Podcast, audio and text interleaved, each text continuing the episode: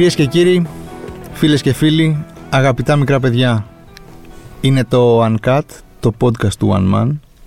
Έχω δίπλα μου τον Κωνσταντίνο Αμπατζή, αλλά όχι μόνο αυτόν. Όπως είχαμε πει και την προηγούμενη φορά, πρόκειται για μια εκπομπή με πολλά happenings, με πολλές εκπλήξεις και έχουμε τη χαρά και την τιμή να έχουμε δίπλα μας το Βαγγέλη Γιαννίση. Γεια σου Βαγγέλη. Γεια Καλώς σας, σας Βαγγέλη. βρήκα. Να πούμε λίγο για το. Για τους λίγους που μπορεί να μην ξέρουν το Βαγγέλη Γιαννίση και ντροπή τους. Ο Βαγγέλης Γιαννίσης είναι συγγραφέας, πολυγραφότατος. Πλέον είσαι 33, Βαγγέλη, πόσο είσαι; Κοίταξε, δεν τα έχω κλείσει ακόμα. Ωραία, Έτσι, ούτε Μη, μη με γερνάς πρώτης Ωραία. ώρας Ο μου. άνθρωπος δεν είναι ούτε 33, δεν έχει φτάσει ούτε καν τα χρόνια του Χριστού και έχει βγάλει πόσα βιβλία, Βαγγέλη; Πες εδώ στον κόσμο να τρελαθεί. Παίζει να είναι 7. Νομίζω Εφτά. 7. Παίζει. Τε- τε- Εφ- τελευταία φορά που τσέκαρα ήταν 7. Μόλις βγήκε το 7ο βασικά. Ακριβώς. Μόλις Και- βγήκε το 7ο. Και πόσα έχεις μεταφράσει; Εδώ τα έχω ξεχάσει. ε, αλλά πρέπει να είναι κοντά στα 30.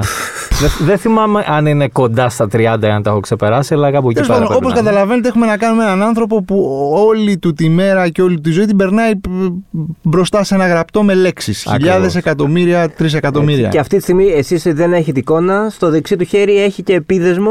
Ε, καταλαβαίνετε τι περνάει αυτό το χέρι. Ναι, ναι. Είναι Πολύ γράψιμο. πολύ γράψιμο και πολλά πράγματα ακόμα. Λοιπόν, μόλις κυκλοφόρησε, μόλις κυκλοφόρησε μέσα στο 2021 το Λεωφόρος Αλεξάνδρας 173. Η πρώτη πρόταση στο οπισθόφυλλο, Από εκδόσεις διόπτρα να πούμε. εκτός διόπτρα, η πρώτη πρόταση στο οπισθόφυλλο γράφει «Ένας τοξικοεξαρτημένος βρίσκεται σταυρωμένος σε ένα δάσος». Ναι.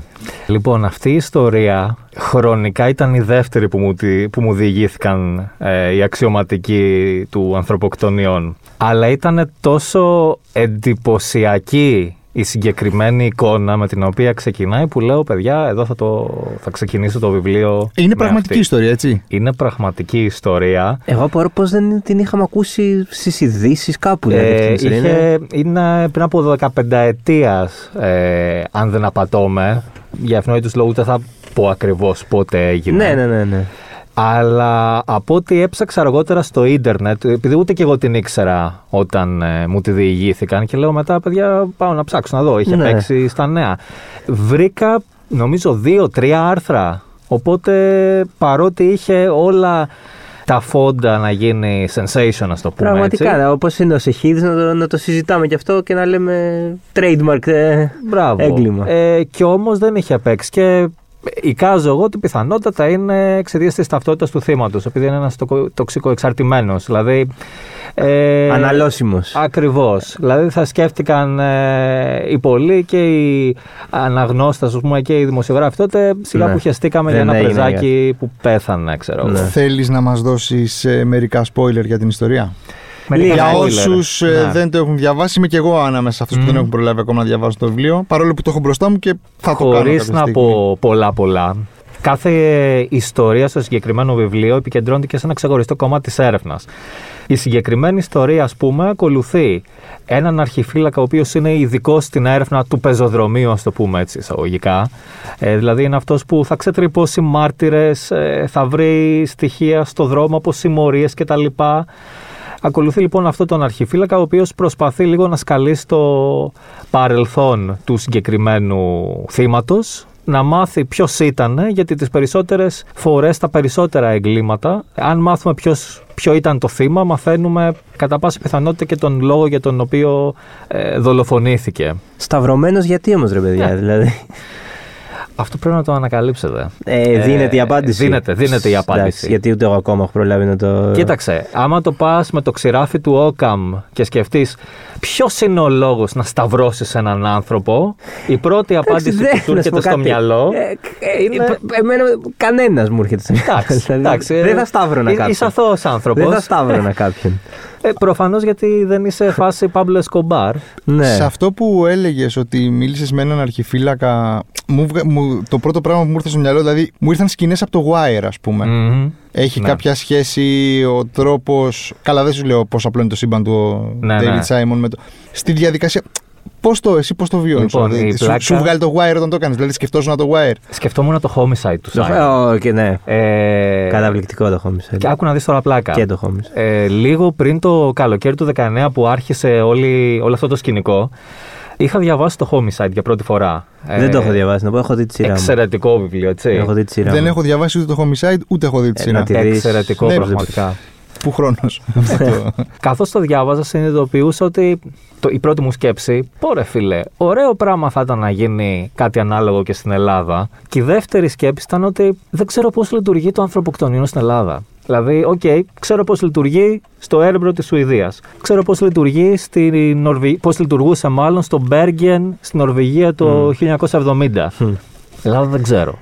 Εν τω μεταξύ είναι και φοβερό. ε, Υπάρχει κάποια σειρά, ε, δεν ξέρω αν το έχεις ψάξει, ελληνική που προσεγγίζει καθόλου σωστά τον τρόπο που. Ε, σωστά, από ό,τι μου είπανε τουλάχιστον ε, οι αξιωματικοί. Α, το συζητήσατε. Το συζητήσαμε. Σωστά όχι. Σωστά, όχι. Σωστά όχι. Μου είπαν και συμφωνούμε για κάποιες σειρές, ας μην αναφέρουμε, ότι σαν παραγωγές είναι εξαιρετικές. Μπορούμε και να αναφέρουμε πάντως Ναι, άμα δεν θες, υπάρχει θέμα. έχουμε Δηλαδή, κάποιο υπά- εντάξει, θέμα. θέλω να πω, όλοι φαντάζομαι σκεφτόμαστε και την πιο πρόσφατη σειρά, το Ναι, ότι έτερος σαν, εγώ. ας σαν πούμε. παραγωγή είναι εξαιρετική, απλά από θέματα ε, ρεαλισμού και ακρίβεια στην έρευνα ε, θα μπορούσε να τα πάει καλύτερα. Μμμ.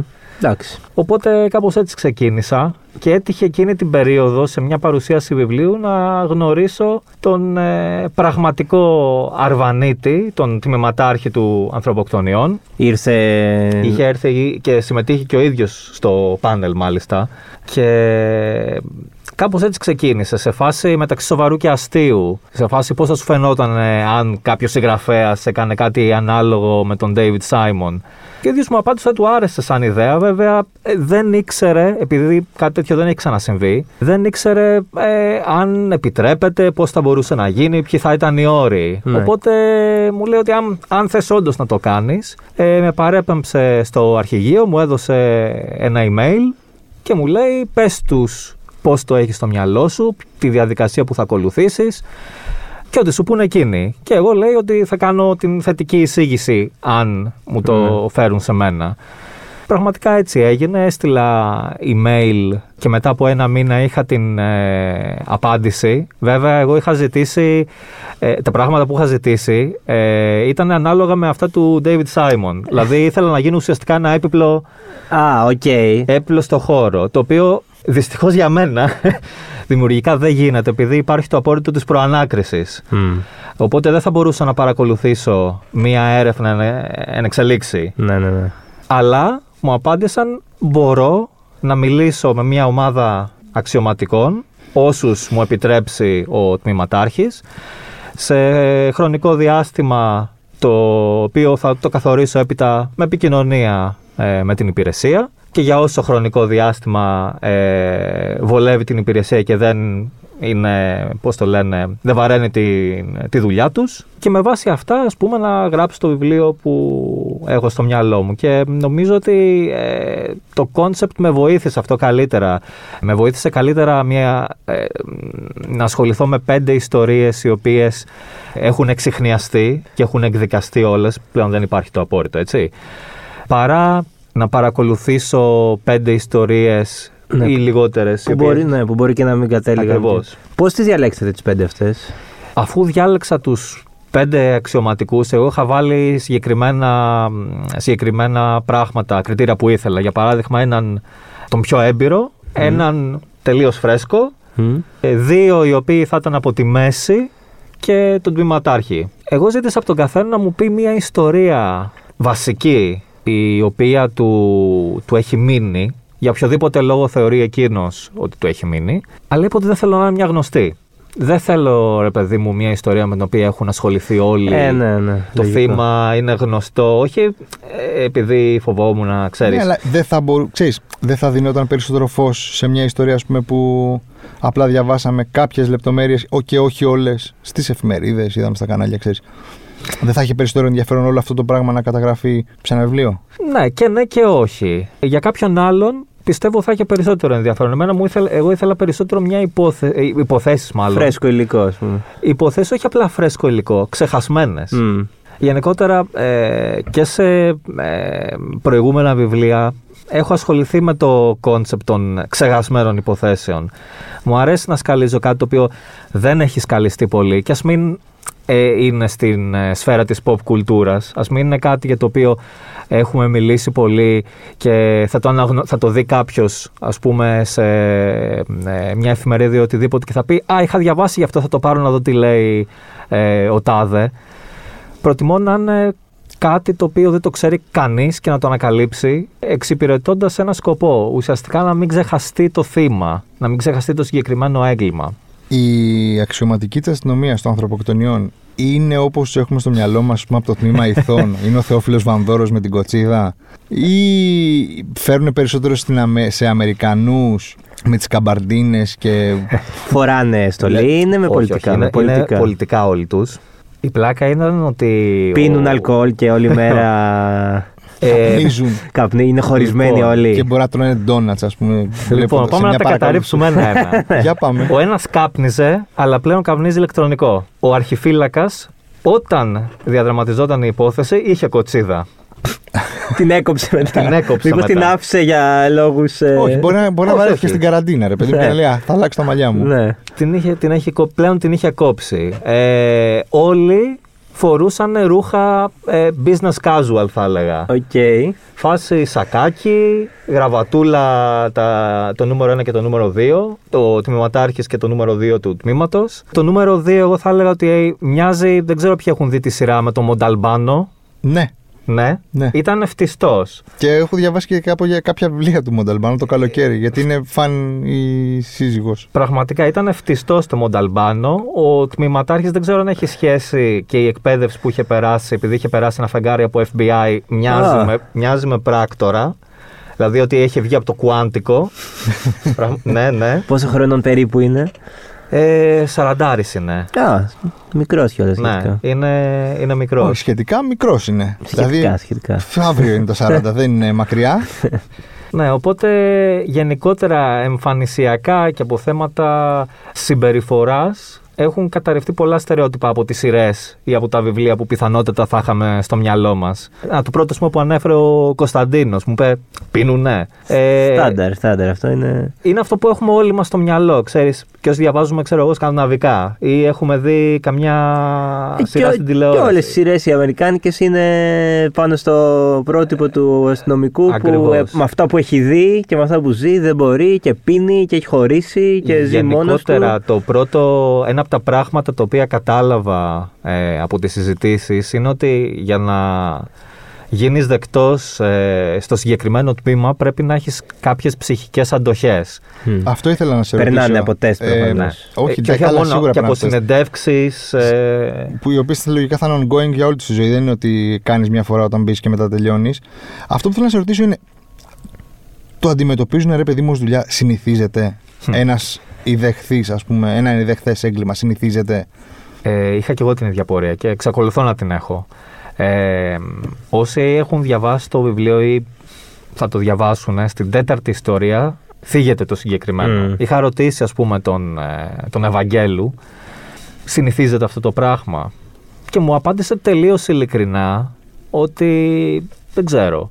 Μου λέει ότι μπορεί ε, τώρα, ε, σε αύριο, μεθαύριο, σε 5-10 χρόνια να να μας α, ε, βγάλει πράγματα στην ψυχολογία μας αυτό το πράγμα. Να μας ρίξει, δεν ξέρω. Από την άλλη, μπορεί και να είναι μια μέρα στο γραφείο. Και- Όταν σου, τα σου περιέγραφαν τις ιστορίες, παιδί Ναι, μου. ναι. Ήταν. Ε, τους είδες ποτέ να σπάνε, να βγάζουν κάποιο συνέστημα ή ήταν στιγνά επαγγελματικά. Όχι, ε, όχι. Ήταν ε, γενικότερα επειδή ε, ήταν μια μεγάλη διαδικασία και μετά από κάποιους μήνες που είχαμε δημιουργήσει μια πιο προσωπική επαφή ε, δεν ε, ήμασταν κύριε Γιαννήση, κύριε Τάδε, ξέρεις. Γενικότερα ε, ήμασταν πιο συναισθηματικοί όλοι μας. Βγάζαν Ήτανε- και συναισθηματισμό δηλαδή ως, βγάζαν- ως προς το έγκλημα. Ναι. ναι. Ε, Δεν όταν γίνεται σου, να όταν μην- διαβάζει ένα κοριτσάκι και εξαφανίζεται από το σπίτι του, δεν γίνεται να μην. Να σε αφήσεις αυτό το πράγμα αμέτωχο, ξέρεις. Και όσο Καλά, το ναι. ψάχνεις, το σκαλίζεις, μιλάς, δείχνεις, ράνεις, βλέπεις τους γονεί. Είναι, κάτι, το- είναι ανθρώπινο, ξέρω εγώ, όσο και να το έχεις συνηθίσει. Και η διαδικασία της δουλειά τους είναι αυτή που έχουμε διαβάσει και έχουμε δει και σε άλλες σειρές. Δηλαδή, όλη μέρα στο δρόμο κυνηγάμε στοιχεία, μιλάμε με μάρτυρες. Λοιπόν, ε, υπάρχει εξειδίκευση σε αυτό το πράγμα. Ε, Δουλεύουν σε δίδυμα, ας πούμε. Είναι... Όχι ακριβώς, έχουν ομάδες των τριών ή των τεσσάρων Μμμ. Εννοείται ότι αυτές οι ομάδες δεν σπάνε εύκολα. Ναι. Ε, πολλοί είναι και για χρόνια μαζί. Ο καθένας κάνει διαφορετική δουλειά τις περισσότερες φορές, ε, αυτή στην οποία εξειδικεύεται. Για παράδειγμα, ο αρχιφύλακας Γαλάνης, από την πρώτη ιστορία, είναι αυτός ο οποίος θα, θα ψάξει το δρόμο. Οκ. Ο τμηματάρχης με το νούμερο 2 του Ευαγγέλου συνήθως θα είναι αυτοί που θα κάνουν τις ανακρίσεις αργότερα. Ναι, και θα συντονίζουν πιο πολύ. Ακριβώς, φαντάζομαι. ακριβώς, γιατί υπάρχει και αυτό το γραφειοκρατικό κομμάτι της δουλειάς. Ο καθένας, παρότι εντάξει δεν γίνεται να, ε, να κάνεις μόνο, μόνο ένα πράγμα, παράλληλα υπάρχει αυτή η εξειδίκευση. Έχουν Είναι- δηλαδή πολλές ανοιχτές υποθέσεις ταυτόχρονα. Ναι, το τμήμα έχει την ε, δυνατότητα να διαχειρίζεται 40 με 60 υποθέσεις το χρόνο. Πόσοι είναι σ- στον ανθρωποκτονιών. Ήταν 18 αξιωματικοί, αν δεν κάνω λάθος. Όλοι άντρες. Όλοι άντρες οι ερευνητές. Και υπήρχαν, και αν δεν κάνω λάθος, άλλοι 80 πιο χαμηλόβαθμοι αξιωματικοί για τις υπόλοιπες ε, δουλειές. Μμ. Εκείνη την περίοδο που γράφτηκε το βιβλίο ήταν όλοι άντρες. Αν είχα έρθει, νομίζω, ένα εξάμηνο, ένα οχτάμηνο νωρίτερα, θα έβρισκα και γυναίκες. Μάλιστα, ο, ο Γαλάνης γνώρισε τη σύζυγό του στην υπηρεσία. Ήταν υπηρετούσε Μμ. και εκείνη στο ανθρωποκτονιών. Ωραία. Εσένα τι σε τράβηξε σε όλο αυτό το πράγμα; Όχι, δεν λέω για τους αξιωματικούς. Ναι, ναι. μιλάω πραγματικά για το, για το crime, Μμμ. για όλα αυτά. Πώς ξεκίνησε, πώς την έφαγες την πετριά; Πώς ξεκίνησε, ε, από βαρεμάρα. Ε, Τελείως πεζό. Ξεκίνησα, διάβαζα και πιο πριν εννοείται. Φάση Άγκαθα Κρίστη, αργότερα. Να, τα classics. Μπράβο. ξεκίνησες. Αργότερα Stig Larsson, ε, Νέσμπε. Ε, αλλά ξεκίνησα να γράφω όταν είχα μόλις πάει Σουηδία τον πρώτο καιρό που ήμουν εκεί, που ε, στην ουσία δεν ήξερα κανέναν. Ξόδευα όλη την ημέρα μου ε, διαβάζοντας για να μάθω τη γλώσσα, να προσπαθώ να βρω κι εγώ δουλειά. Και τα βράδια ουσιαστικά έγραφα. Είναι υποχρεωτικό Κάπως- στη Σουηδία να γράφουν για.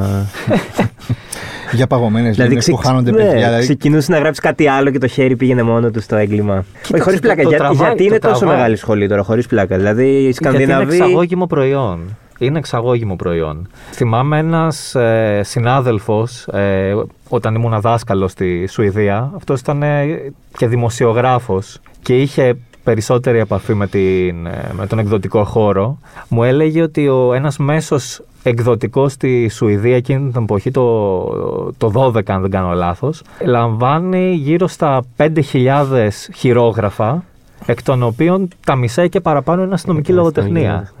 Εντάξει. Ότι όλοι θέλουν να γράψουν, επειδή ε, εκείνη την εποχή φαντάσου ότι ήταν το μεγάλο μπαμ, ε, όπου όλη η Σκανδιναβία ε, πουλούσε κάργα αστυνομικά.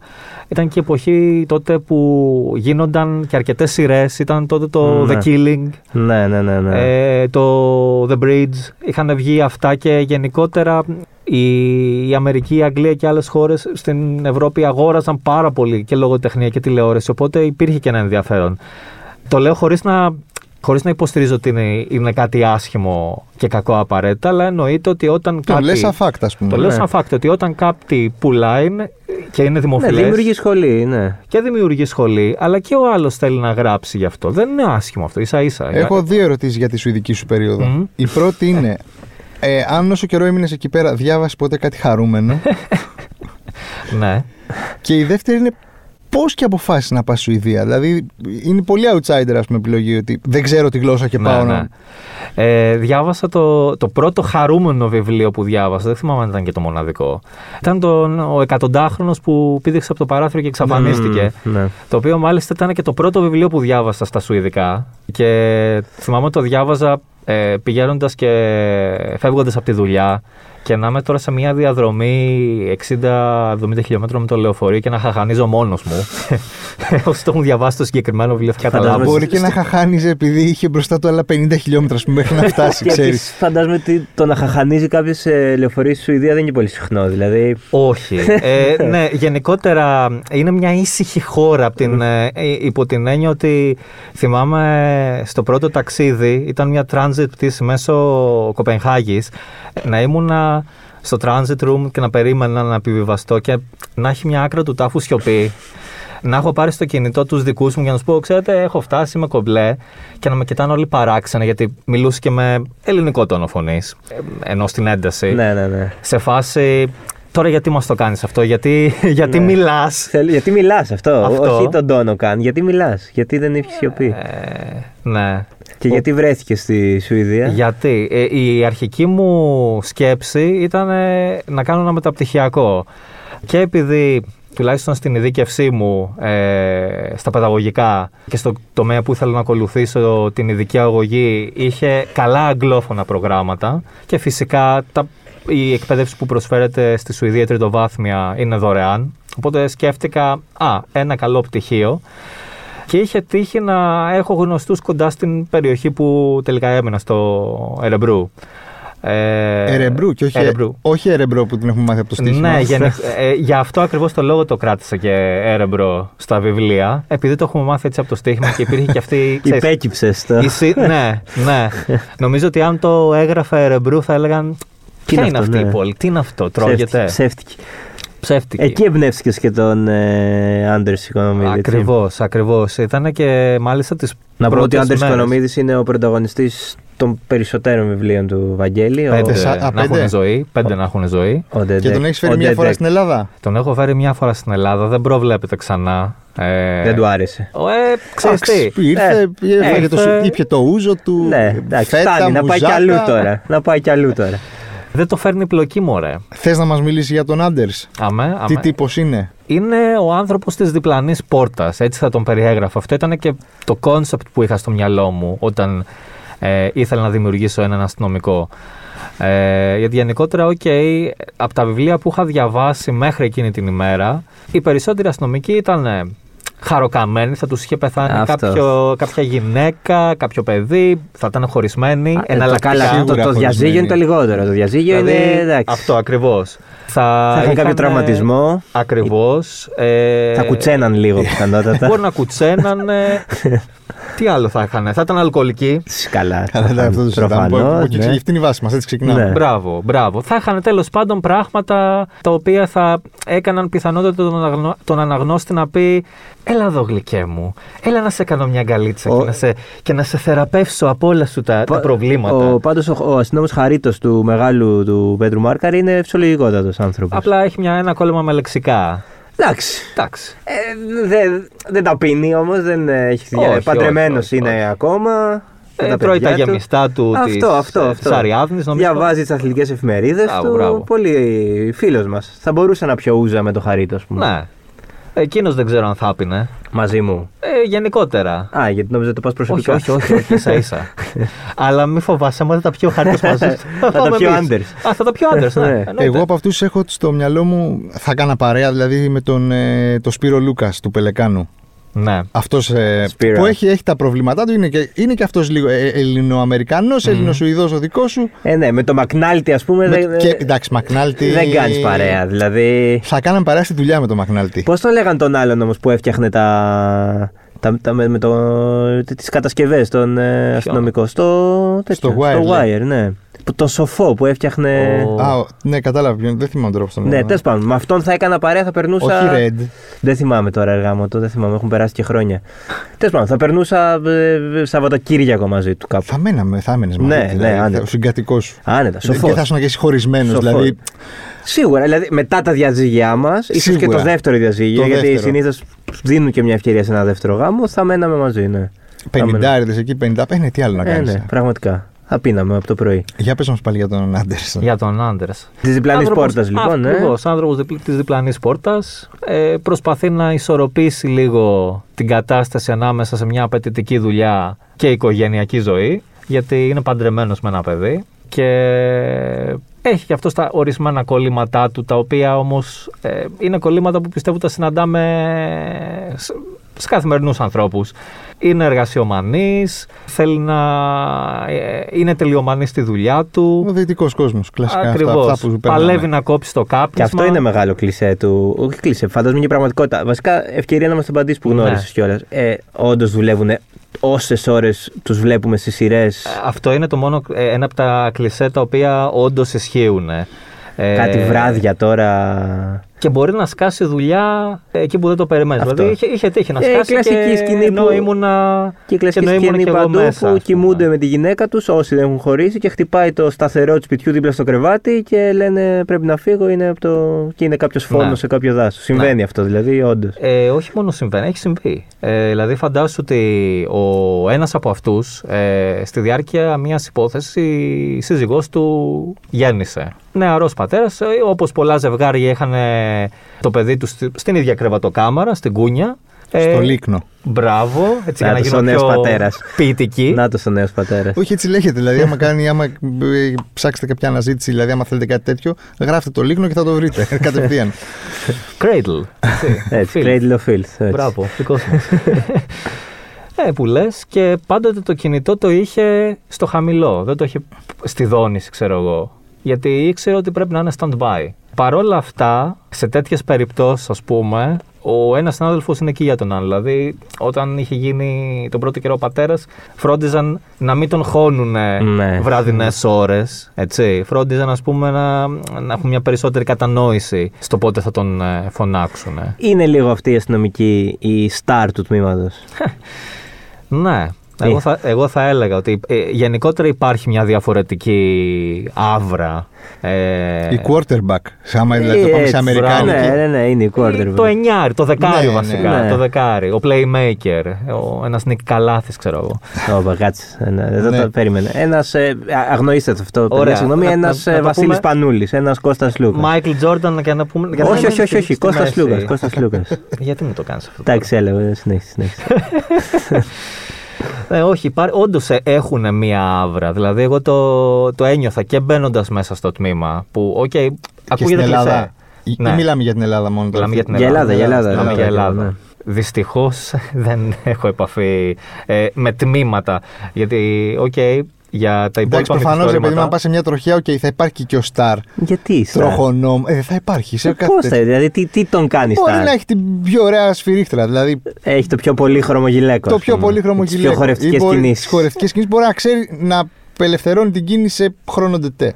Α, Να σου λέει, εγώ θα κάνω ένα φρου, φρου, φρου και τέλος. Θέλω, να το- θέλω να το γνωρίσω το νόμο. Όχι, θέλω να σου πω Γιατί ότι δεν τον από έχω τη στιγμή γνωρίσει που ακόμα. Υπάρχει στο ανθρωποκτονιών. Γιατί Εντάξει. να μην υπάρχει και στα άλλα, ρε Ε, παιδί στο μου. ανθρωπο- Το βάζω σαν ερώτημα. Όχι, μα, μα εγώ δεν ρώτησα αν υπάρχουν στα. Δημοσιογράφος μέσα στο- είμαι, ερωτήσεις Ναι, κάνω. όχι, Δηλαδή. τη δουλειά σου κάνεις Θοδωρή και το σέβομαι. Θέλει να βρει τον κουρετζή της τροχέας, νομίζω. Αλλά ε, φα- εγώ εννοώ κιόλας αν αυτή η αστυνομική του ανθρωποκτονιών είναι και στάρ σε σχέση με τους υπόλοιπους της ΓΑΔΑ, ας πούμε. Ε, Σίγουρα. Είναι.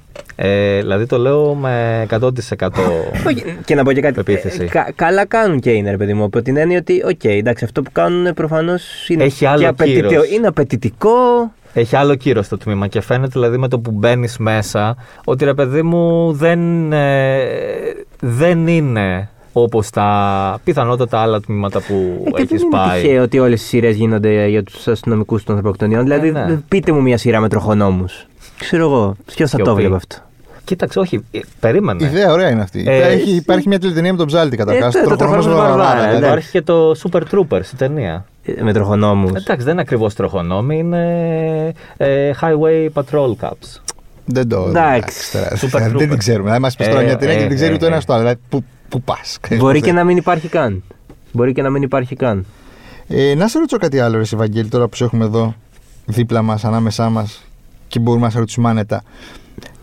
Είναι πιο βαρετό το γράψιμο που δεν είναι ή η μετάφραση; Ε, θα απαντήσω εντελώς διπλωματικά. Ναι. γιατί, οκ, πρέπει να το. Όχι, πρέπει, εντάξει. Ε, είναι ανάλογα με την περίοδο. Βέβαια, το γράψιμο δεν είναι ποτέ βαρετό. Πότε βαρετό, ναι, αυτό σου έβαλα disclaimer. Ξέρεις είδες, όμως. με Πιο χαμηλή φωνή. Ξέρεις ποιο είναι το πιο βαρετό κομμάτι; Είναι η επιμέλεια. Η επιμέλεια. Πω, πω, ναι. Γιατί η Το- επιμέλεια είναι. ε, Που σημαίνει ότι πρέπει να ξαναδιαβάσει το βιβλίο 19.000 το φορές. καλύτερο που έχω ακούσει για την επιμέλεια είναι ότι είναι λες και πρέπει να ξεθάψεις ε, έναν νεκρό πρώην σου και να τον φασώσεις, ξέρω εγώ. Αυτό είναι η επιμέλεια. Οκ. Ε, εντάξει, νομίζω κιόλας ότι η μετάφραση είναι πιο εύκολη υπό την έννοια ότι πρέπει να είσαι προφανώς συγκεντρωμένος, πρέπει εσύ- να έχεις. Αλλά δεν είναι δική σου ιδέα. Είσαι και Όχι, πιο όχι. το αντιμετωπίζεις με μεγαλύτερη ψυχρότητα. Αυτό, δηλαδή αυτός. είσαι ένας εκτελεστής εκείνη την ώρα που το φτιάχνεις. Ακριβώς. αντιμετωπίζει. Το άλλο είναι όλο Το άλλο είναι πάνω παιδί σου. σου, ας πούμε. Ναι, είναι όλο Ακριβώς. πάνω. σου. Και- Πρέπει και το δύσκολο- βήμα-βήμα να το. Το δύσκολο είναι να βρεις τη φωνή του άλλου, από τη στι- του συγγραφέα που μεταφράζει. Από τη στιγμή που θα τη βρεις, γίνεται και πιο εύκολο. Εκτός κι αν πιάνει τη χλωρίδα και την πανίδα της κάθε χώρας που πιθανότατα δεν υπάρχει στην Ελλάδα και πρέπει να, να αναζητά σε ένα εκατομμύριο λεξικά και φόρουμ. Πώς Ναι. το μεταφράζεις. το συγκεκριμένο Ακούγεται σαν κομμάτι. κάτι που έχεις κάνει. Επανειλημμένα. Είδες, ήταν πολύ ειδικό αυτό για Ναι, να το ναι, έχω ναι. κάνει. Αλλά ναι, το γράψιμο δεν είναι ποτέ βαρετό. Πραγματικά. Πραγματικά. Τώρα φαντάζομαι ε, ήδη δουλεύεις στο επόμενο σου βιβλίο; Το επόμενο είναι έτοιμο. Ε, γιατί, Αλίμον. Ναι, ναι. Ο, το, το πιο γρήγορο πιστόλι δυτικά του Mississippi. Δώσε μας λίγο τυράκι. Ο επόμενος Sanders λοιπόν θα κυκλοφορήσει του χρόνου, αν υπάρχει ακόμα του χρόνου. Πρέπει να κρατάω και Ναι, τις ναι, ναι, πισινές ναι, μου. Δεν, δεν προφανώς. ξέρεις τι γίνεται μέχρι του Προφανώς. χρόνου. Ε, Θα είναι το πρώτο βιβλίο το οποίο δεν θα σχολ- που έχω γράψει, το οποίο δεν θα ασχολείται ε, με, μ, κυρίως με δολοφονίες, αλλά με βιασμό. Α, Οκ. Ναι. Ε, έχει επηρεαστεί από το. Είχε ξεκινήσει πολύ ε, νωρίτερα. Δηλαδή, φαντάσου ότι ε, το συγκεκριμένο βιβλίο τελείωσε, το ε, τελείωσα τον περασμένο Αύγουστο, αν δεν κάνω λάθος. οποίο- Οπότε ήταν πολύ Μμ. πριν ε, σκάσει η ιστορία Ναι, με ναι, το, το Me ελληνικό μητού. Ε, ένας Έλληνας ε, συγγραφέας που δεν γράφει εύπεπτες μελούρες που μπορεί κάποιος να τις βρει ακόμα και στο σούπερ μάρκετ μπορεί να ζήσει μόνο από τα γραπτά του στην Ελλάδα; Όχι. Ξεκάθαρα όχι. Ε, ίσως μπορεί να ζήσει αν μετά από 15-20 χρόνια έχει βγάλει αντίστοιχα 15-20 βιβλία. Αν είναι αρκετά τυχερός και αυτά τα βιβλία πουλάνε ακόμα. Ωραία. Μόνο τότε. Ιδάλλως θα πρέπει να συνδυάζει το Εξού γράψιμο. και μεταφράσεις, εξού και. Ε, γενικότερα έχουμε ένα, ένα κακό ότι ας πούμε πολλέ, ε, ενώ υπάρχουν ε, ευρωπαϊκές οδηγίες στη χώρα μας να ακολουθήσει παράδειγμα χωρών όπως η Γαλλία για παράδειγμα που ε, δίνει residencies που καταβάλει κάποια δικαιώματα στους συγγραφείς ε, μέσω ε, αγορών των έργων τους τα οποία τα δορίζει στις βιβλιοθήκες. Δεν, και για μας θα ήταν πραγματικά ε, μια οικονομική ανάσα. Δεν έχουν γίνει. Τώρα το γιατί, οκ, δεν είναι προτεραιότητα ασφαλώς. Το να γίνει κάποιο από τα βιβλία σου σειρά, φαντάζομαι είναι κάτι που το έχεις σκεφτεί. Αν μας ακούει κανένας παραγωγός, εδώ πέρα. Του Μάργαρη, ας πούμε, έχουν γίνει. Ναι, ναι. Ε, Και αυτό το, το τελευταίο φαντάζομαι, δεν ξέρω, δηλαδή και τι να σου πω, το, και το Homicide από βιβλίο ξεκίνησε. Ναι, η δυσκολία στα προηγούμενα είναι ότι κανένα δεν διαδραματιζόταν στην Ελλάδα. Ναι. Τώρα λοιπόν, Τώρα εντάξει, άμα προκύψει κάτι, καλό. είσαι ανοιχτός δηλαδή. Εννοείται. σε- Ωραία. Να σε ευχαριστήσουμε. να διαβάσετε Ήσουν το, Καταπληκτική παρέα. το, το λεωφόρος. ευχαριστώ για την Και φιλοξενία, ακόμα βέβαια. πιο καταπληκτική παρέα θα είναι η Λεωφόρος Αλεξάνδρας 173, τουλάχιστον για το δικό μου Σαββατοκύριακο. Το προτείνω και στους υπόλοιπους. Είναι από τις εκδόσεις Διόπτρα. Γράφουμε Παρασκευή 2 του μήνα. Θα το ακούσετε Δευτέρα 5 του μήνα. Καλά να είμαστε. Ε, Βαγγέλη, σε ευχαριστούμε πάρα μα πάρα πολύ. Εγώ ευχαριστώ. Και να ξέρετε ότι αν τύχει το οτιδήποτε, τα παιδιά που θα ερευνήσουν τη δολοφονία σας είναι Ναι. ικανότατα. Ε, αν χτύπα ξύλο, Ήτανε- συμβεί κάτι, μπορούμε να χρησιμοποιήσουμε το όνομά σου; Εννοείται, εννοείται. Ωραία. Τέλεια. Ε, μου το είχαν πει και εμένα ότι αν γίνει το οτιδήποτε. Αχρίαστοι εμείς να είμαστε. αχρίαστοι να είμαστε εδώ πέρα. Ωραία, λοιπόν. Από τον Κωνσταντίνο Αμπατζή. Και από τον Θοδωρή Κανελόπουλο. Να έχετε μια καλή εβδομάδα. Μας ακούτε στα Apple, Spotify, Google Podcast, σε όλα όπου- τα Όπου σας podcast. βολεύει, όπου σας βολεύει. Ε, Και θα θα είμαστε να τα πούμε πάλι την επόμενη Δευτέρα. Καλή Γεια εβδομάδα. σας. Καλή εβδομάδα.